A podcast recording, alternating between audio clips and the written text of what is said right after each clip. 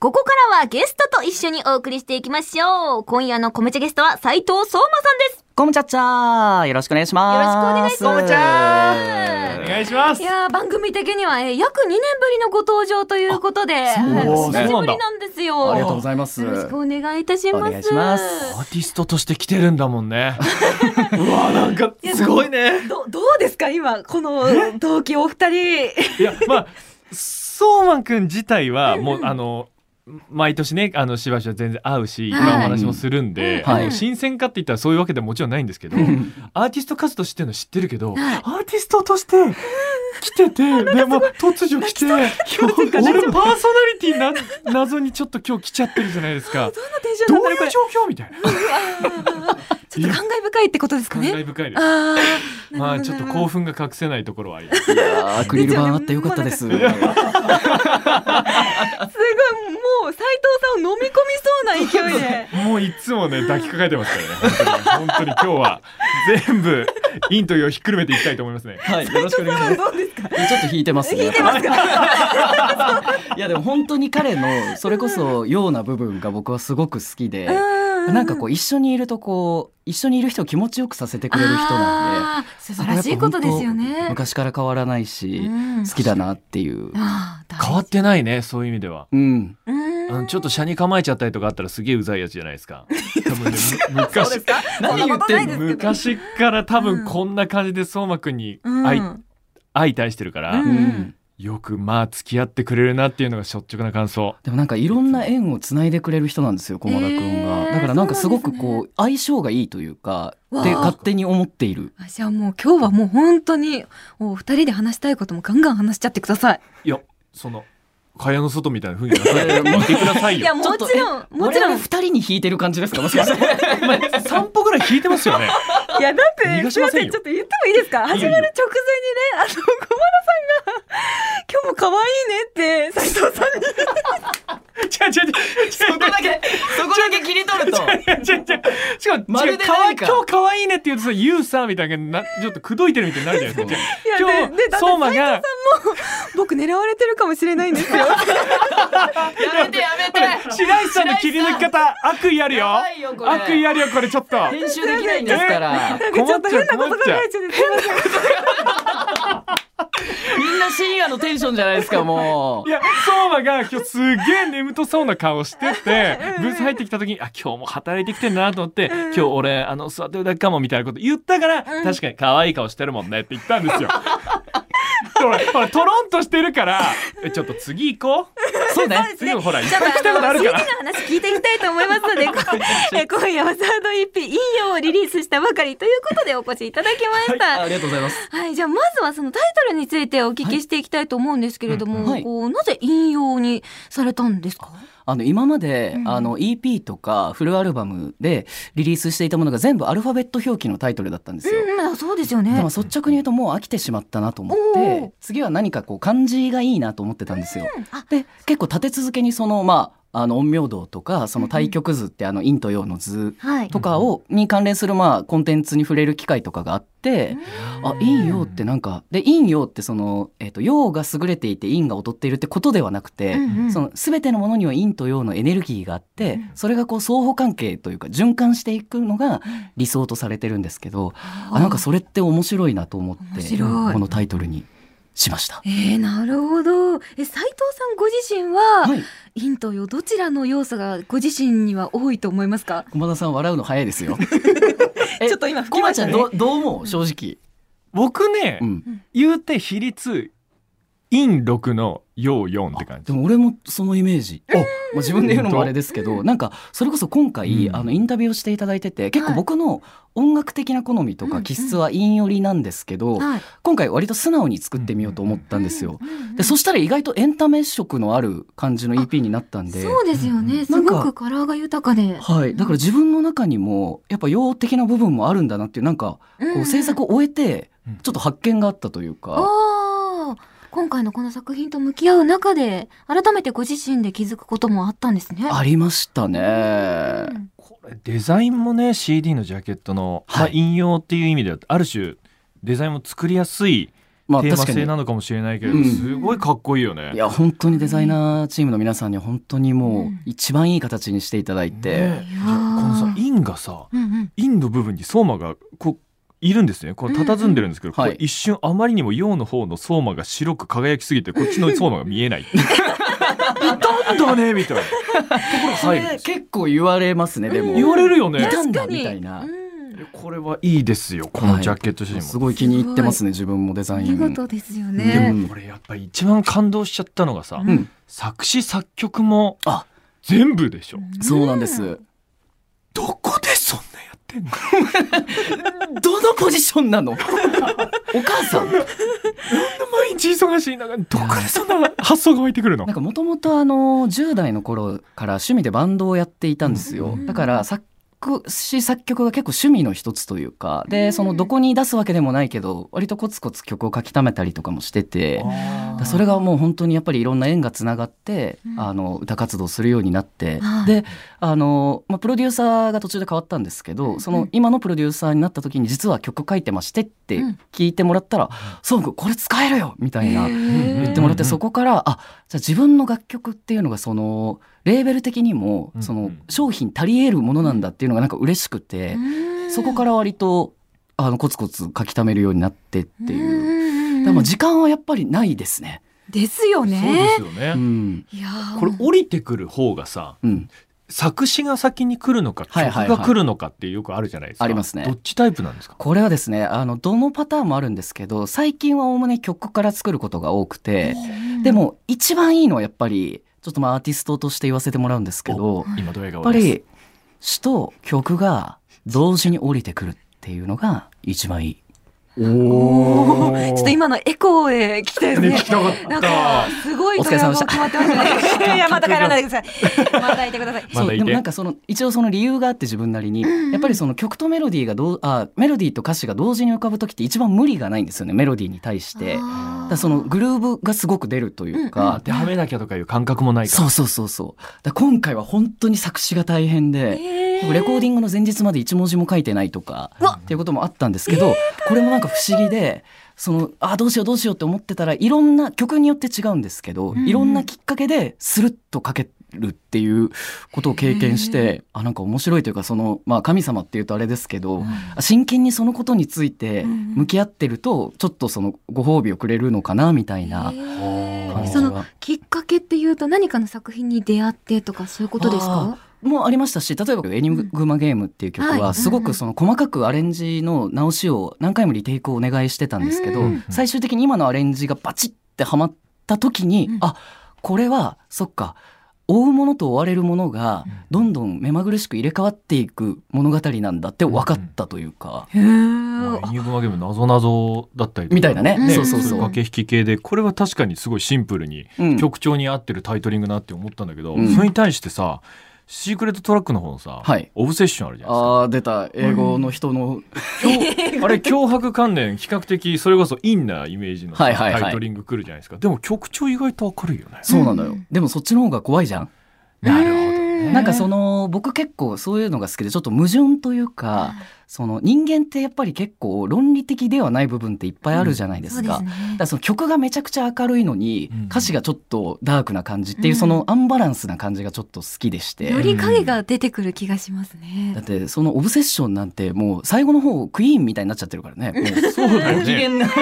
そうなんだよ、うんこのタイトルからくると最後はもう少し休もうがいいじゃんみたいなこの、うんちょっと明らかな歌詞になってくるところがこの、うんなんかギャップが楽しめるところでいいよね。でまたそれをなんか面白いと思っていただいてもいいし、うんちょっと怖いなって思っていただいてもいいというか、うんそのうん自分の楽曲いつもそれこそコムチャさんに出させてもらう時言うんですけど、はいはいメッセージソングではなくて、うんその各楽曲があってそこに物語があるだけというか,、うんだから自分とはあまり関係ないんですけど、うんだからエンタメ的に楽しんでもらえたら嬉しいなと思いますね。受け取り方もね本当様々ですもんね。そうねちょっと曲的には戻っちゃうんですけど、い一曲目の楽園は、はいもう数年前にできてた曲なんですかそうですね、まあ、数年そうです23年ぐらい前かなおー一応そのできていたというか、うんワンコーラスぐらいはできていて、うんでその前の前にリリースしたものに入れるっていうパターンもありえたんですけど、うんうんまあ、なんとなく入れずに来て、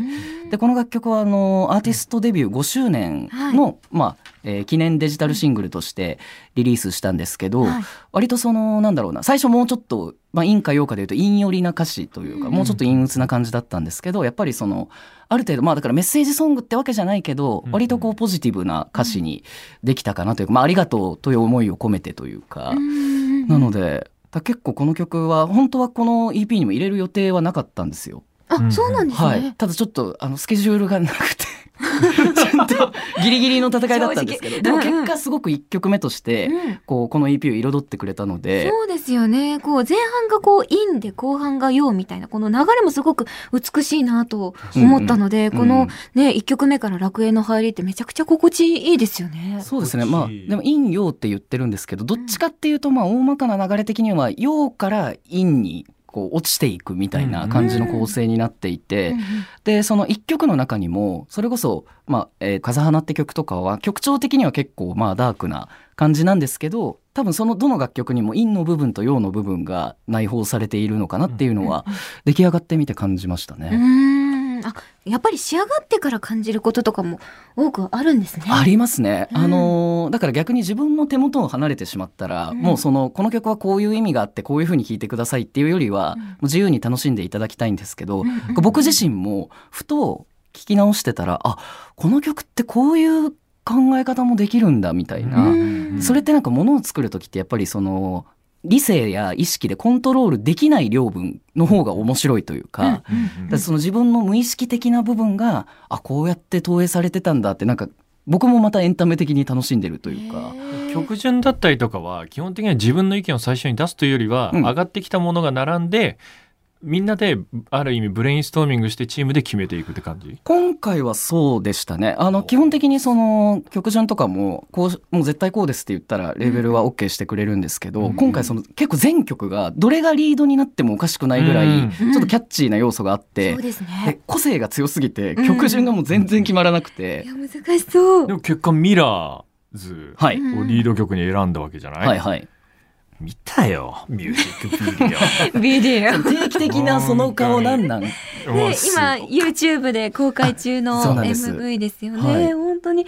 あれもまたこう光と影がすごく、うんうんすごいコントラストねちゃんと出してる形で,、 そうですね今回あのバンドを主体とした MV にしたいなというのがあって、うでんあとモノクロの世界にしたいっていうのがあって、うんで最初の打ち合わせからもうその映像ディレクターさんがかなりイメージに近い、あの絵コンテを出してくださったんで、えー非常に撮影もスムーズでしたし、うんうんあとなんか結構 YouTube のコメント見てると、うん海外の方からもすごいたくさんコメントいただいてそうですて。よね。うわ嬉しいと思っ。て、うんうんまあそうだよねいやもう本当に呼んでほし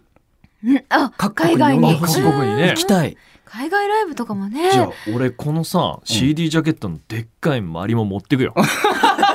これを駒田さんが、 マリも言うな、マうリん、これこれ大も。きいから、うん、俺担いでいくよこれ。あでもちょうどいいね 確かにちょうどいいちょうど いい。えこれでも本当すごくてそれセットなんですよ CG じゃなくえーてすごい。ちゃんとリアルに物本があるのあこなれんで。すで現地で組んでくれてうわは大変本当にこれそうあのもう言ってしまうとあの持ち運びできなかったんでその場でバラしちゃったんですよ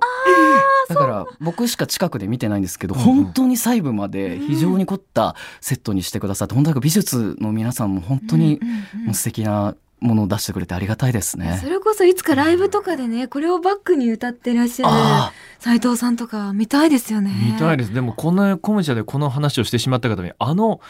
丸い球体の後ろにワンチャン駒田いるんじゃないかっていう。あ支えてくれてんだみたいな。で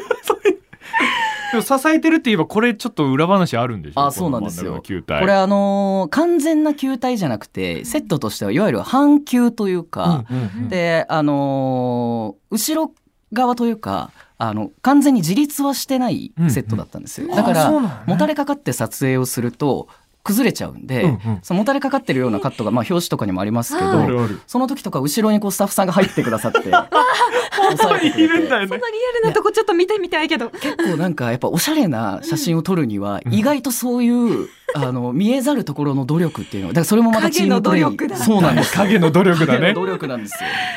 なるほどなんねですね全然このおしゃれなねお写真からは想像がつかないですけれどもでこのジャケットまでのイメージはあの相馬自体の発想なわけではないんだもんねこれはでもね最初にかなりあのコンセプトのディレクションとかはしててだからこれはあのアートディレクターの松田さんっていう方が前回もやっていただいたんですけど、うんうんうんなんか多分趣味が近くて、ええその僕がこういう風なコンセプトですって送ったら大体3案ぐらい最初にあのティザーをくださるんですけど、めちゃゃくちゃもう最初から「あこれです!」っていうおえー、ドンピシャなものが、だから本当に素敵なチームに恵まれているなと思いますうね。んね素敵ですねすごいでたくさん他にも聞きたいことをまだまだあるんですけれども、はいえー今夜はこのままでいいよと思っていることをメールで募集させていただいておりますの で読みますね。はいはい、えー鳥取県はラジオネーム佐藤さんからいただきました。ありがとうござあいりがとまうござす。白石さん、熊田さん、ゲストの斉藤さん。えーこのままでいいよと思っていることは、本のジャケ買い、タイトル買いです。うんいざ読んでみると自分には合わないかなと思ったりすることも時々あります。はい反対に運命の出会いをすることもあります。購入前にネットでいくらもいくらでもえー評価を調べることができるとしても、これだけは変えられないです。皆さんは本のジャケ買いやタイトル買いをされたことはありますか、はいあればぜひ教えていただきたいですということです。うんああ、なるほど。ジャケ買いどうですか音楽男子の相馬からしたらもうあの趣味の一つと言ってもいいぐらい好きです。あージャケ買いはい。それこそやっぱ10代の頃とうんかお小遣い切り詰めて、うんその書店とか CD ショップに行って、うんもう何時間もうんこれかな、いやこれかなみたいな。あーそのまあ当たる当たるというかハマる時もあるしハマらない時もあるんですけど、そのワクワク感がもう大好きで、今でもそれこそ仕事の合間とかに書店に立ち寄ったりすると、うんうん結構ジャケ買いしちゃいますね。そういった時って実際読んで、ご自身の中でそのやっぱり運命の出会いとかありますかありうーん結構でも僕その割とジャケ買い検定あったらだいぶ有段者ぐらいのスキルはあると思うんで、うんもおうーあんまり外さないですねもう見た目からもう自分の好みのものを手に入れられる。はい。うわあなるほどね、でもそまあ本当にすごい量触れてきてるもんいやいやいねや相馬自体はね。やっぱりね、たくさんの本を読んでいらっしゃることがもう歌詞からもすごい伝わってきますもんね。ね、はいそうなんですよ。だってタイトルとかも結構小説から取ってるものもあったりするでしょ。あ確かにね、まあ、今回とかもそれこそ「ハエの王」っていうやつとか、うんまあ、直接その小説をイメージしたわけではないんですけどワード的あのに。はい、うん内容不穏なやつじゃんね、これだって。これねいやこれねあの結構あの割となんかロックナンバーじゃないですか。うん。でも歌詞が一応これ裏テーマみたいなものがああるんです考察してみてくださいって言ってたんですけど、うん割ともうバレバレになっちゃってあ、そうなんですか。だからあえて言いませんけど皆さん優秀ですね。はいすごいな。うん。すごいこれ、まあ、ちょっとあの放送終わったらお二人に教えますけどあーぜひぜひお願いいた結し構ますユーモラスな楽曲だと思ってます、僕は、うんうんなるほど。ぜひまだね、考察されてない方はうんうん、今からでもね、はいはい、してみてください。確お願いえしちまなすみに斉藤さんのこのままでいいよと思ってることは何かありますいかや、なんか考えたんですけどなんですかね前髪の長さとかかな前髪の長さ。かにいやでもねこの黄金比ないとね そういやはねここのねなんかイメージすごくあります斉藤さんのそうですよね長相馬さにとってさ命は左目なんですよねやっぱりもう右目はなくていいんだもんねこれね鋭いカメねラマンモード入ってますあねー今入ってるでもねそれ本当にそうでうんやっぱりその顔って左右差あるじゃないですか、うんでどっちかっていうと前髪を右に流してる時の顔の方がうんちょっとそのフェミニンな感じというか、うんうんで左に流すとちょっと男っぽくなるというか、ええだから結構右流しの方が割と好きというか、うんなんかその方がやっぱ自分の気分も上がったりするじゃないですか、うんうん自分のね好きな方向ありますもんねあるかもしれないです。ええこのままの角度をキープしてください すごくいい写りです誰なんだろうなんだ 素晴らし いです困惑してるじゃん白石さんがもう。さあ、えー、引用は斉藤相馬さんにとってどんな作品になりましたでしょうかはい、あのなんか本当にこうなんだろうな一言で言うとすごくユニークな作品ができたなと思っていてなんか自分もそのこれから時を経て聞き返すごとにいろんな味わいを見せてくれるんじゃないかなと思っていてでここから先あのまたこれを経たことによっていろんな音楽いろんなジャンルの楽曲をより作っていけそうになったなというなんか成長させてくれた一枚かなと思っております。ああ素敵なメッセージありがとうございます、えーはいこのままでいいようなイラストが入ったコムチャフセンですいいのかな ありがとうございます。 わかる前に、えーお知らせ関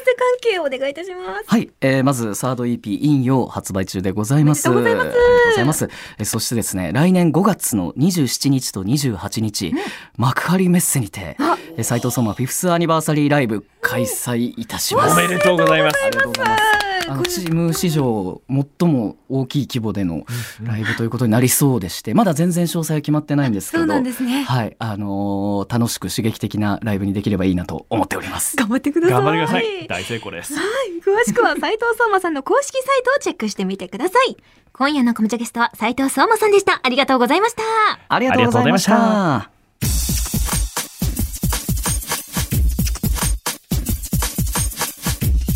コムチャットカウントダウン